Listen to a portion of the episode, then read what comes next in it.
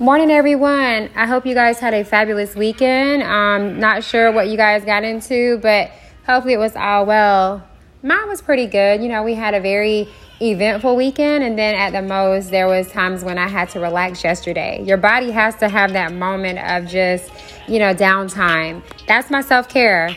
Um, I really got on this morning to just tell you guys I am sending prayers and just my thoughts and sincerity with the families and Miami um, with this collapsing condo. It has been very touching, and I just pray that you know if there's anyone still alive under there, that they get to these people so they once again be reunited with their family.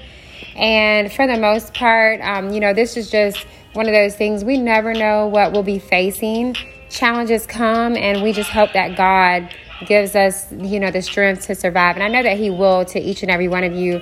But sending much love, guys. And that's my thought for this morning. Y'all just continue the prayers and thoughts with these families. Have a great day.